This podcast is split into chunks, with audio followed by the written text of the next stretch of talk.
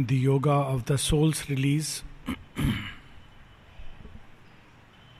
Mata ji ने इस canto के बारे में कहा है कि इस कैंटो में वे सारे अनुभव हैं जो नई चेतना के जो नए बीइंग आएँगे आने वाले समय में, उनके लिए यह सहज सुलभ अनुभव होंगे। सावित्री में अशुपति ये मार्ग खोल रहे हैं इस योग के द्वारा। परंतु आने वाले समय में ये अनुभव मनुष्य के लिए सहज हो जाएँगे शायद अभी भी हैं, यदि हम लोग पूरी तरह मन प्राण हृदय में उनके प्रति खुल जाएँ। पिछले बार हम लोग इस योग की एक प्रक्रिया जो श्री अरविंद सावित्री में बताते हैं, उसको हम लोग पढ़ रहे थे कि किस प्रकार से इस योग में पहले व्यक्ति खुलता है एक उच्चतर चेतना के प्रति, फिर उस उच्चतर चेतना का कार्य प्रारंभ होता है। और फिर धीरे धीरे जैसे जैसे हमारा जो जो भाग तैयार होता है, वो उच्च चेतना के प्रति खुलता है, उसमें उठता है। फिर, क्योंकि काफ़ी कुछ हमारे अंदर अभी भी निम्न प्रकृति से बंधा है तो वो खींच कर उसको वापस ले आती है।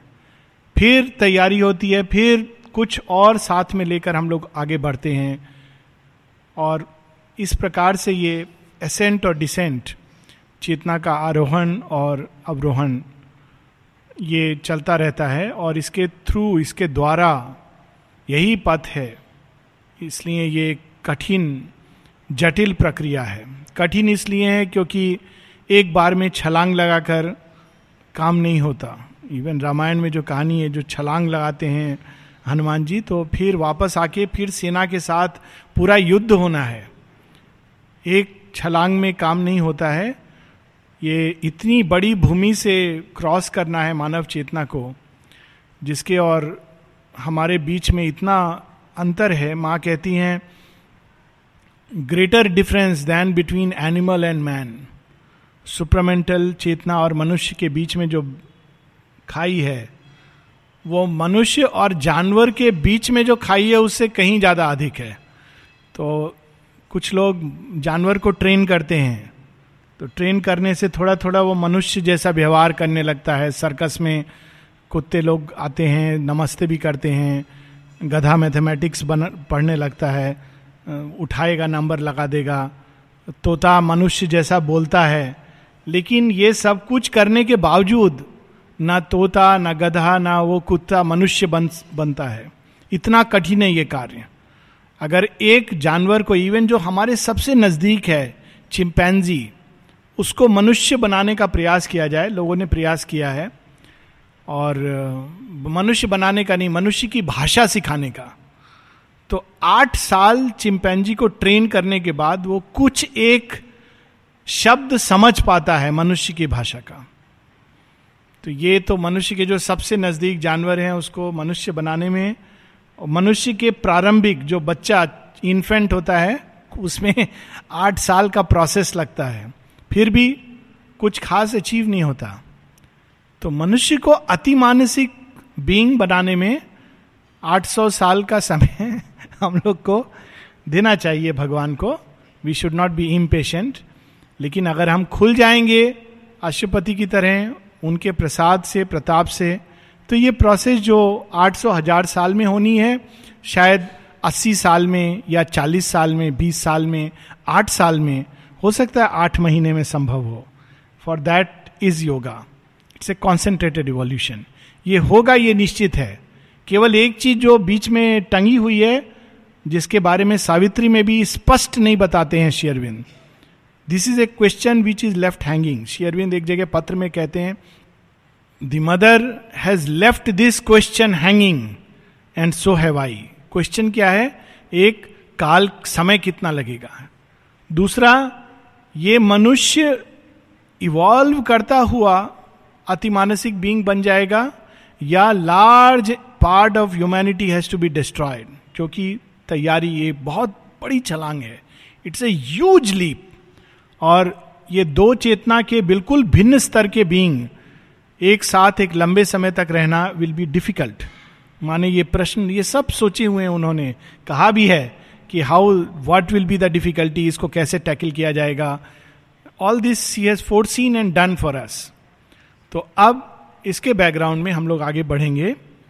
पेज थर्टी सिक्स छत्तीस, अंतिम चार line a splendour of self creation from the peaks a transfiguration in the mystic depths a happier cosmic working could begin and fashion the world shape in him anew सबसे पहले कहाँ कार्य शुरू होता है?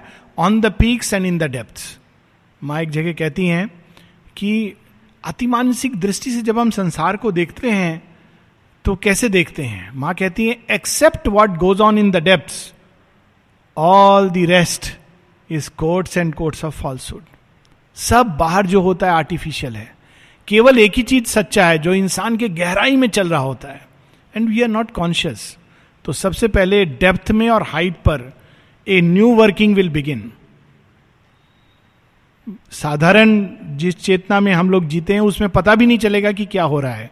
But a working will begin cosmic working और वो working का क्या दिशा है?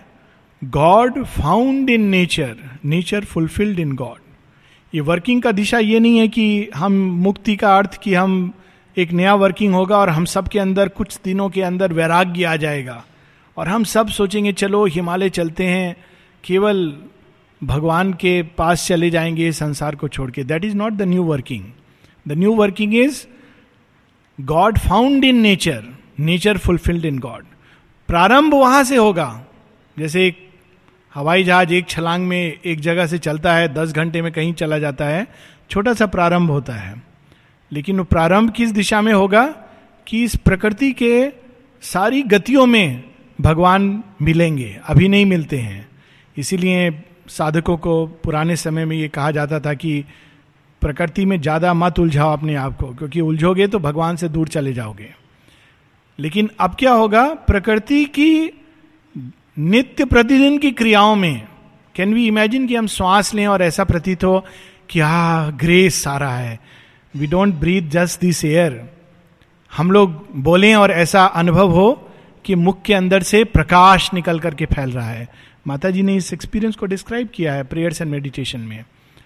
Your light was manifested through my mouth so that is the direction कि प्रकृति की दिन प्रतिदिन की गतियों में we should be able to experience God and nature fulfilled in God God found in nature and nature fulfilled in God प्रकृति क्या ढूंढ रही है?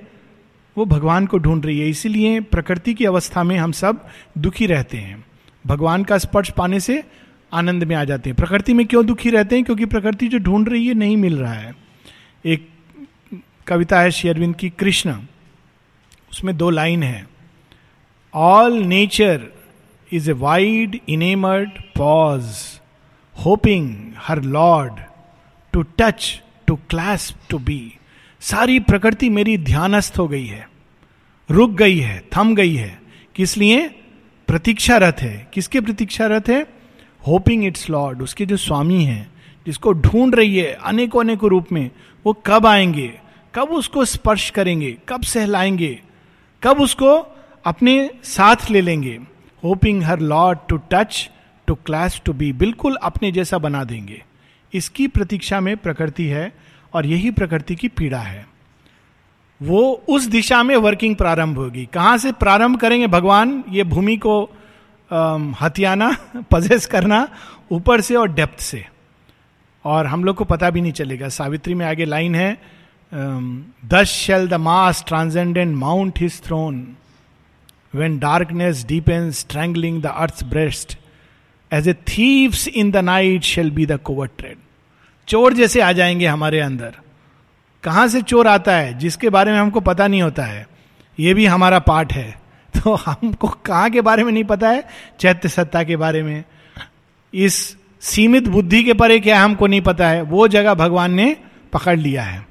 इसीलिए लोग पूछते हैं ना, पहले ये बताया जाता था कि ये योग में दीक्षा कैसे मिलता है? लोग पूछते हैं अभी भी। माने इसका वैसे उत्तर दिया है, लेकिन वो कभी और। लेकिन एक आश्रम में प्रचलित बात थी, यहाँ दीक्षा कैसे मिलता है? माँ मनुष्य का चोटी पकड़ लेते हैं। फिर छोड़ते नहीं है, खूब हिलाते हैं, जिधर आप भागोगे, जिधर चोटी उनका हाथ में रहेगा। तो उसी प्रकार से चोटी क्या है? हम actually there is a truth in this हमारी ही चेतना का जो उच्चतम पार्ट है, उसको पकड़ लेते हैं। और कहाँ पकड़ते हैं? अंदर।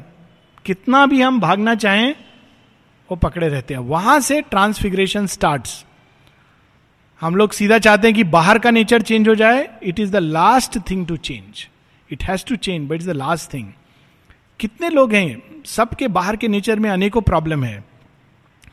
कोई गुस्सा करता है, किसी को ग्रीड है, सब एक दूसरे से लड़ते हैं।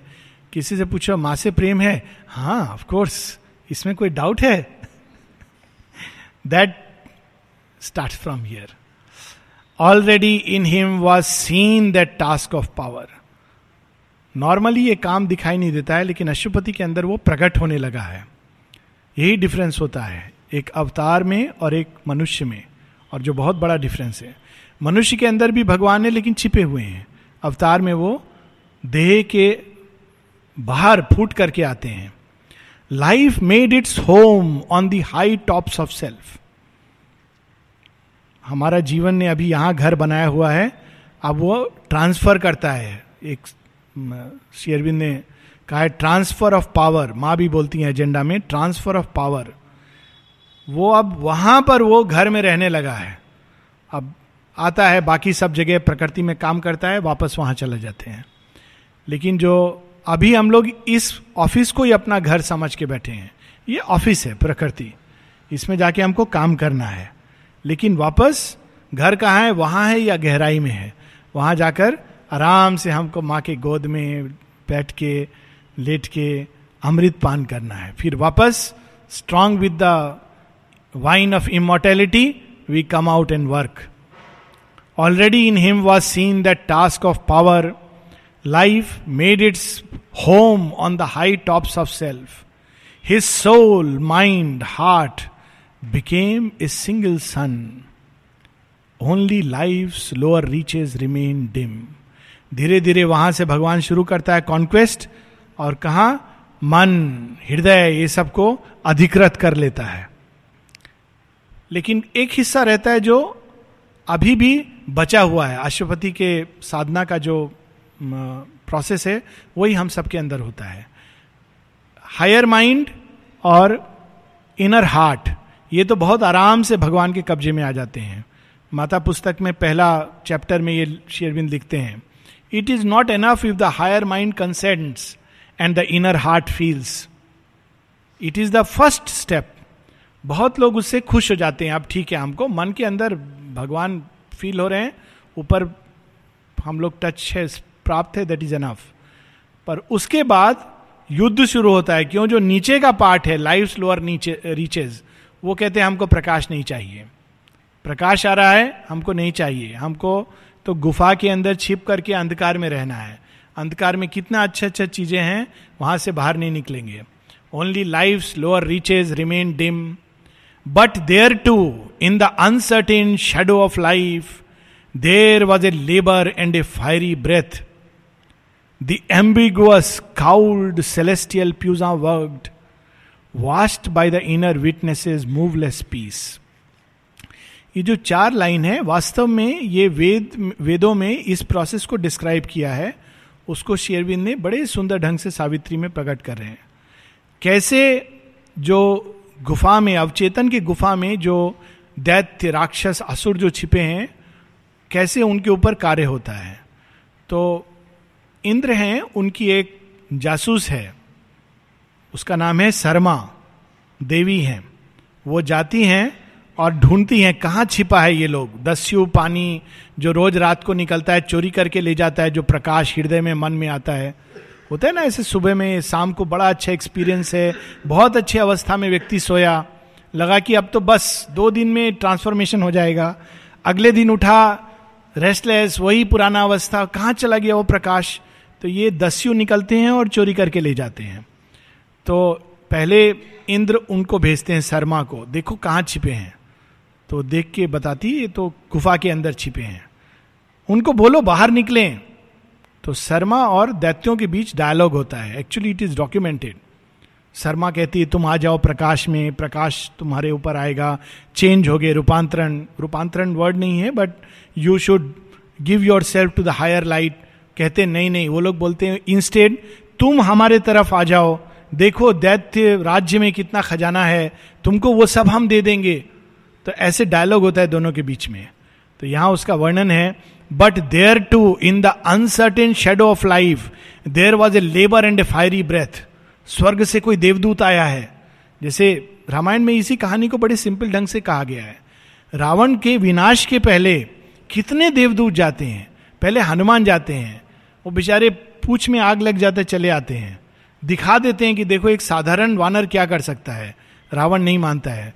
माल्यवान बोलता है, भाई बोलता है, भाई को निकाल देते हैं। फाइनली अंगद जाते हैं even after reaching the door देखो युद्ध नहीं करो, तुम आ जाओ, बाहर निकल जाओ, सीता माता को राम जी के हवाले दे दो, बस, इतना चाहिए।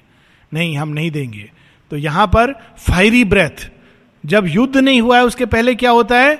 युद्ध का पूरा एक एक्साइटमेंट होता है। रावण के कैंप में सब लोग फायरी ब्रेथ क्या होने वाला है? राम जी आए हैं। क्या हो सकता है? रावण, अरे कुछ नहीं, साधारण वनवासी हैं। मरीच सुबाहु को मारा है, सोचते हैं कि रावण का मुकाबला करेंगे। मैंने त्रिलोक को विजय किया है। नवग्रह मेरे अंडर हैं। देवता भी डरते हैं। मेरा बेटा तो इंद्रजीत है। नाम में ही उसके है। ये साधारण वनवासी, इनका कोई रथ नहीं है, कुछ नहीं है, क्या करेंगे? तो वो एक प्रोसेस चल रहा है। Fiery breath in the shadowy reaches of life there was a labour and a fiery breath the ambiguous cowled celestial puissance word लेकिन ऑलरेडी वहाँ पर छिप करके छदम भेस में भगवान के दूत पहुँच गए हैं। सेलेस्टियल प्यूजा और वो काम प्रारंभ हो गया है। Watched by the inner witnesses moveless peace this is a perfect description of the inner working inner war का even on the struggling nature left below strong periods of illumination came और कभी कभी ऐसे मोमेंट होते थे, जब अचानक रावण के मन में भी आता था, नहीं, हमको शायद सीता जी को लौटा देना चाहिए। Strong periods of illumination even lower nature में, कि नहीं, हमको ये प्रवृत्तियाँ त्याग कर देनी चाहिए। ये क्रोध, ये ग्रीड घृणा, कामना, वासना, ये ठीक नहीं है। Even in the lower parts this illumination comes और कुछ समय के लिए ऐसा लगता है कि वन हैज़ कॉन्कर्ड लेकिन फिर से, क्योंकि निम्न प्रकृति की भी पूरी सेना है, फौज खड़ी है, वो फिर से आती है और उसको ढक देती है। Lightnings of glory after glory burn experience was a tale of blaze and fire air rippled round the argosies of the gods strange riches sail to him from the unseen अब जब मोमेंट्स होते हैं साधना में, जब कुछ दिन बहुत, सब कुछ बहुत अच्छा चलता है और स्ट्रेंज रिचेज अचानक ऐसे ऐसे सुंदर अनुभव होते हैं। Air rippled with the argosies of the gods वही वातावरण में आदमी घूम रहा है और लग रहा है कि श्वास ले रहा है तो सच में भगवान की कृपा का श्वास ले रहा है। बैठता है और बैठते ही लगता है कि कहीं ट्यून कर दिया है। पीस शांति, शक्ति, आनंद भरता चला जा रहा है। जैसे पेट्रोल पंप में आदमी जाता है और प्लग इन कर देता है। समय भी नहीं लगता है। एक क्षण के लिए बैठा और प्लग लग गया और अंदर में शक्ति, शांति, आनंद बरसने लगता है। Knowledge spoke to the inconscient stillnesses अच्छा एक लाइन पहले। Splendours of insight filled the blank of thought हम जो सोचते हैं, इतना लेबर करके सोचते हैं, ऐसे, वैसे ऐसे, वैसे। इट इज़ नॉट रिक्वायर्ड यदि हमारा मन स्टिल हो जाए तो जितना ज्ञान हमको चाहिए, उससे कहीं अधिक ओशियन ऑफ़ नॉलेज हमको एक क्षण के लिए कॉन्सेंट्रेट करना है, और उस चीज़ का ज्ञान हमारे अंदर बरसने लगेगा। तो इस प्रकार के इंसाइट्स आफ्टर इंसाइट्स ये अवस्था होती है, आंतरिक अवस्था, एक ऋषि की। जो इस योग में आगे बढ़ रहे हैं कि अपने आप अंदर अनेकों अनेक इंसाइट रेवलेशंस अरे इसका अर्थ ये है इसका सत्य ये है इसके पीछे ये तत्व छिपा है स्वतः ही जागृत होने लगता है। Knowledge spoke to the inconscient stillnesses, rivers poured down of bliss and luminous force Ganga Jamuna Saraswati Kaveri सब बरसने लगती हैं।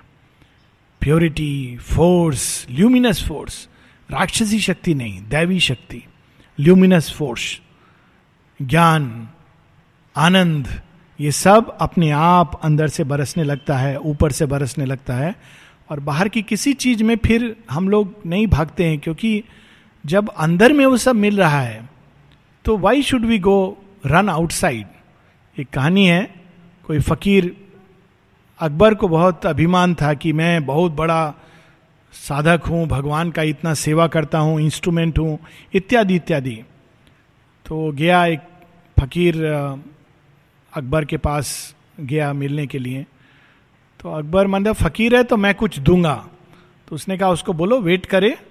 अभी मैं भगवान का साधना कर रहा हूँ। जब साधना मेरा समाप्त होगा तो वो जो मांगेगा मैं उसको दूँगा। तो फकीर वेट करता रहा। जब साधना समाप्त हो गया तो अकबर आँख खोल के बोलता है हाँ बोलो, क्या चाहिए? जो तुम चाहोगे, मैं वो तुमको दूँगा। तो फकीर बोला, मैं तो कुछ मांगने नहीं आया हूँ। तो क्यों आए हो? बोला, मैं तो देख रहा था, राजा कितना गरीब है, वो बैठ करके इतना देर जिससे मांग रहा है, मैं भी तो उससे मांग सकता हूँ। तुमसे मांगने का मुझे क्या ज़रूरत है? तुम इतना देर क्या कर रहे थे? तुम अल्लाह से मांग रहे थे तो जो तुम मांग रहे थे, उससे मैं भी मांग सकता हूँ। मुझे तुम्हारे थ्रू कुछ पाने का ज़रूरत नहीं है। He at come to break his ego that you are thinking you are a great person and you can give what you can give whatever you can give you are getting from there जो कुछ तुम दे रहे हो, वो तो तुम रोज उससे मांगते हो। तो मैं उससे डायरेक्टली भी मांग सकता हूँ। तो यहाँ पर वो समृद्धि, आंतरिक समृद्धि, जिसको वैदिक ऋषि चाहते थे हम लोग क्या खोजते हैं संसार की वस्तुओं में? खुशी। वस्तु जब हाथ में आती है तो खुशी निकल जाती है। ये अभी मैं आने के पहले एक बच्चे के साथ गेम खेल रहा था। रास्ता में मिला एक छोटा बच्चा चार साल का स्कूल में पढ़ता है। तो ये चाहिए वो चाहिए तो माँ उसकी बहुत परेशान हो रही थी कि इस, रोज इसको कुछ चाहिए। तो मैं बोला बहुत सिंपल सोल्यूशन है। वो बबल जो होता है ना वो आप फूक मारते हैं खूब सारा बबल निकलता है। तो मैं उसको बोला, बेटा, इसको पकड़ो। तो पकड़ के तो गायब हो जाता है। आप उसको टच करोगे तो गायब हो जाएगा।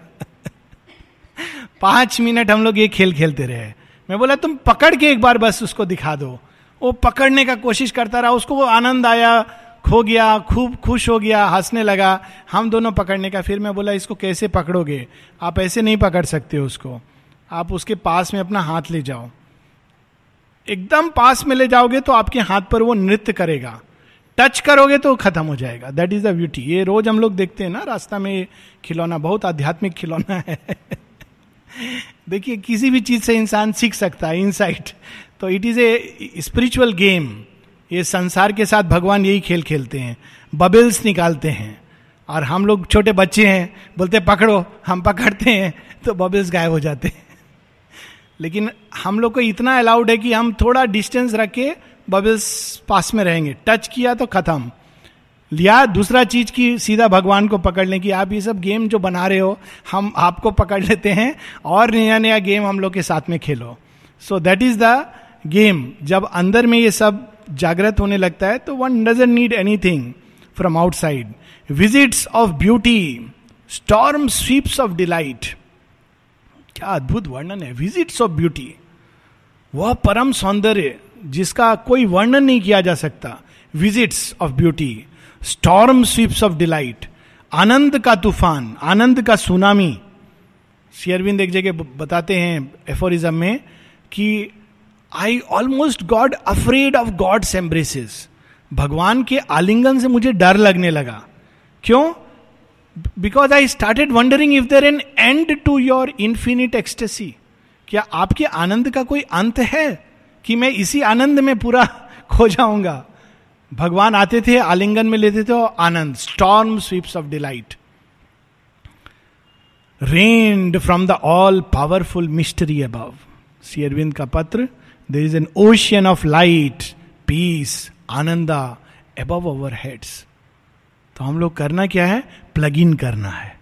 कैसे? व्यवसायित्मक बुद्धि और ए कॉल फ्रॉम बिलो लेकिन हम लोग बाकी सब जगह प्लग किए हुए हैं, जहाँ एडल्टरेटेड पेट्रोल है या पेट्रोल के नाम पर पानी है और खूब पैसा देते हैं और ज़्यादा दिन चलता नहीं है, थोड़ा देर के लिए चलता है। यहाँ पर अनलिमिटेड सोर्स है तो that we have to plug rained from the mystery above all powerful then stoop the eagles of omniscience a dense veil was rent a mighty whisper heard repeated in the privacy of his soul जब हम बिल्कुल शांत होते हैं in moments when the inner lamps are lit and life cherished guests are left outside our spirit sits alone and speaks to the gulfs उस समय हमको भगवान की वाणी सुनाई देती है। कौन सी? पावरफुल विस्पर भगवान हँसते भी हैं। श्री अरविंद लिखते हैं एक जगह कि भगवान कभी कभी ऐसे हँसते हैं कि पूरा पृथ्वी कांपने लगता है। और उसमें बताते हैं कि कालिदास ने वर्णन किया है कि माउंट कैलाश क्या है, हिमालय क्या है। Himalaya is the laughter of Shiva. जब शिव हँसते हैं तो वो आनंद बिखर करके पर्वत श्रृंखला बन जाता है। So it is a powerful whisper a dense veil was rent a mighty whisper heard it is a whisper but a mighty whisper वो टूट जाता है जो पर्दा हमारे और भगवान के बीच में है। A wisdom cry from rapt transcendences जो परात पर चेतना बंद है, हम जिसको जानते नहीं, अचानक उसके और हमारे बीच में पर्दा हट जाता है और वहाँ जो सारा प्रकाश है, जो ज्ञान है, वो हम लोग अंदर में अपने अंतरात्मा के अंदर सुनने लगते हैं, उद्भासित होने लगता है। इट इज़ नॉट हियरिंग जैसे हम लोग मनुष्य की वाणी सुनते हैं। It begins to appear in the silence of the soul sang on the mountains of an unseen world the voices that an inner listening hears convey to him their prophet utterances outer listening नहीं है। भगवान चिखता चिल्लाता नहीं है। Inner listening अंदर में जैसे हम लोग कुछ क्षण के लिए पहाड़ में चले जाएँ तो पहाड़ में बहुत शांति होती है, बाहर स्टिलनेस लेकिन उसके अंदर एक हल्की सी ध्वनि, कभी पहाड़ में ऊपर जाएँगे तो हवा, दो प्रकार से हवा चलती है, एक बहुत हल्के, पहाड़ों के बीच से निकलेगी तो you will hear that sound दूसरा एवेलेंचे की तरह, एकदम लगता है कि जो कुछ भी है वो सब समाप्त हो जाएगा. It is a amazing experience उस तरह का एक्सपीरियंस अंदर में प्रकट होने लगता है। Sang on the mountains a wisdom cry from rapt transcendence जैसे कोई पहाड़ में जा रहा हो, कोई नहीं है आसपास, बर्फ़ है चारों तरफ़, और वहाँ देवऋषि नारद का स्वर्ग गान सुन रहा हो। That is the experience a wisdom cry from rapt transcendences sang on the mountains of an unseen world voices that an inner listening hears convey to him their prophet utterances and flame wrapped outburst of the immortal word and flashes of an occult revealing light approached him from the unreachable secrecy वो ज्ञान जो छिपा हुआ है पूर्वाभास अंतर्भास सब हमको पूर्व सूचना देने लगता है जो होने वाला है an inspired knowledge sat enthroned within who seconds illumined more than reason years debate करके लोग 20 साल झगड़ा करते हैं। 20 साल पहले पूर्वभास से व्यक्ति जान जाता है कि क्या होने वाला है। Who seconds illumined reason years analyse करके सत्य को आदमी नहीं जान सकता है। आप फाइट करते रहेंगे। एक एनालिसिस दूसरा एनालिसिस लेकिन इनर इल्यूमिनेशन रिवील्स एक क्षण के अंदर क्या सत्य है, क्या असत्य है, प्रकट हो जाता है। Who seconds illumined more than reason years an act of revealing lustre fell as if a pointing accent upon truth and like a sky flare showing all the ground a swift intuitive discernment shone ऋषि योगी जो अज्ञान से मुक्त हो जाते हैं, वो analyse करके सत्य को नहीं पाते हैं। क्या सच है, क्या झूठ है एनालाइज करके नहीं देखते हैं। अंदर में उनके उद्भासित होता है। अचानक प्रकाश होता है सिग्नल फ्लेयर रात को अचानक एक टॉर्च बहुत बड़ी मशाल जल जाए और उसमें जो कुछ आसपास दिखाई दे जाए, उस तरह से यह ज्ञान अंदर में प्रकट होता है। One glance could separate the true and false माता जी के पास एक बार कोई आया, गोलकुंड में किसी को ठहराने के लिए। तो माँ को बोला, माँ I have already told him आपको सूचना देने आया हूँ। माँ ने कहा नो तो मदर, वो श्रीलंका का प्रिंस है इज़ प्रिंस ऑफ़ लंका माँ ने कहा I am telling you no he will not stay माँ, लेकिन मैं तो प्रॉमिस कर चुका हूँ, वो लंका का राजकुमार है। माँ कहती no it is not true तो दिस मैन आज दी मदर माँ आपको कैसे मालूम? How do you know mother punch him in the stomach and said you want to test the divine भगवान को कैसे मालूम है? तो चला गया मुँह लटका के, उसको मैं कैसे बोलूँगा अभी? तो as is coming out of ashram कोई अंदर आ रहा है और प्रिंस ऑफ़ लंका प्रतीक्षा कर रहा है तो ये जो अंदर आ रहा है, इससे पूछता है कि ये यहाँ क्या कर रहा है? बोला, नहीं, वो प्रिंस ऑफ़ लंका है, गोलकुंड में ठहरने के लिए मैं माँ से पूछने गया। बोला प्रिंस ऑफ़ लंका मैं तो एज ए जज रिटायर्ड जज हूँ एज ए जज तीन बार इसको कन्विक्ट कर चुका हूँ। प्रिंस ऑफ़ लंका किसने बोला तुमको? So this knowledge is of a different kind वो ये नहीं बोलती है विस्तार में कि ये है, वो है।